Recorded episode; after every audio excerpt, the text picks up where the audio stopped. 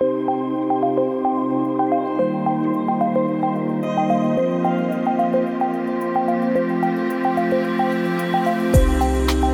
there, firm owners. I'm Ryan Lazanis, and you're listening to the Future Firm Accounting Podcast, the place where you get one actionable lesson each episode to help you quickly scale a systematic firm that drastically improves your lifestyle.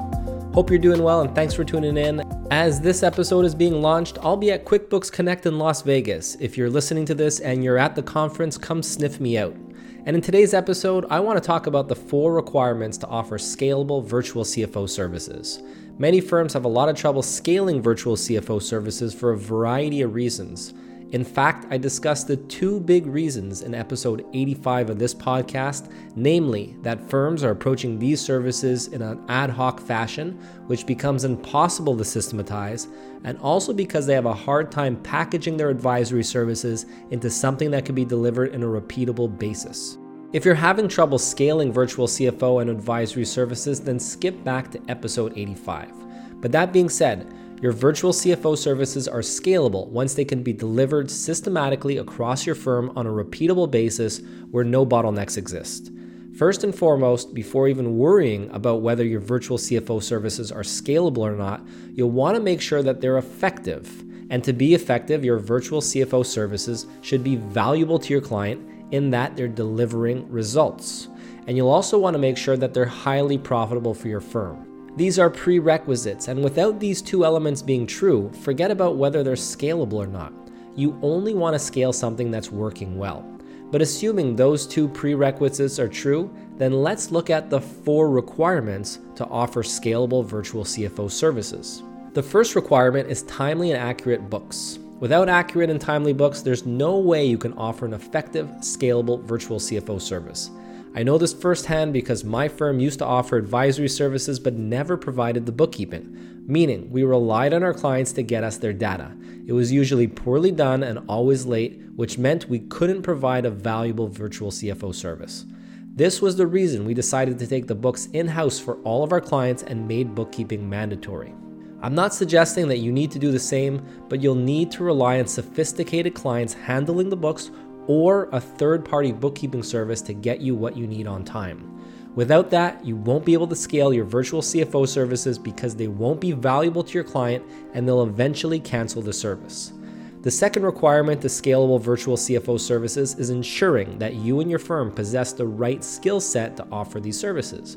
Once again, if not, then the service won't be valuable for your client and they'll eventually cancel the service. In episode 80 of this podcast, I discussed five skills necessary to offer successful and effective virtual CFO services, namely good technical accounting skills, strong data skills, strong business acumen and a strategic mindset, excellent communication skills, and finally, strong leadership skills. You don't have to be a rock star in all of these areas, but you do have to have a balance of those skills. Check episode 80 as I go deeper into these. The third requirement to offer scalable virtual CFO services is to ensure that you're offering these services to the right kind of clients. Most clients can benefit from some of the more basic virtual CFO services, such as regular strategic calls, but you simply can't offer some of the more complex virtual CFO services to every kind of client. Believe me, I've tried. Previously, I had forced all clients to take virtual CFO services very early on in my firm, and many of them just didn't get value from it. For example, at a minimum, I used to offer an annual budget in each package. We had some clients that were contractors, for example, with 100K in revenues and no expenses, and literally no change in revenues year over year. So, how much value did that budget service provide? Well, not really a whole lot, especially since some of those clients were getting their budget updated more than once a year. So, before you offer any virtual CFO services, take a look at your client and see if they possess any of the following criteria an appetite to receive virtual CFO services, they're a quickly growing business, if they have revenues above 500K, aggressive growth plans, operations becoming increasingly complex, or trouble managing cash flow. First, you want to make sure that your client has the desire to receive these kind of services from you. Even if they don't immediately express a desire to sign up for virtual CFO services, they can often be convinced if any of the other criteria mentioned exists. Second, if you have a client that has a quickly growing business, this is often an indication that virtual CFO services can be useful. Your clients will need help managing their growth and their finances. If not, they can get into real trouble when it comes to overextending themselves. Third, if your client has revenues over 500K, they're probably ready for some kind of virtual CFO services.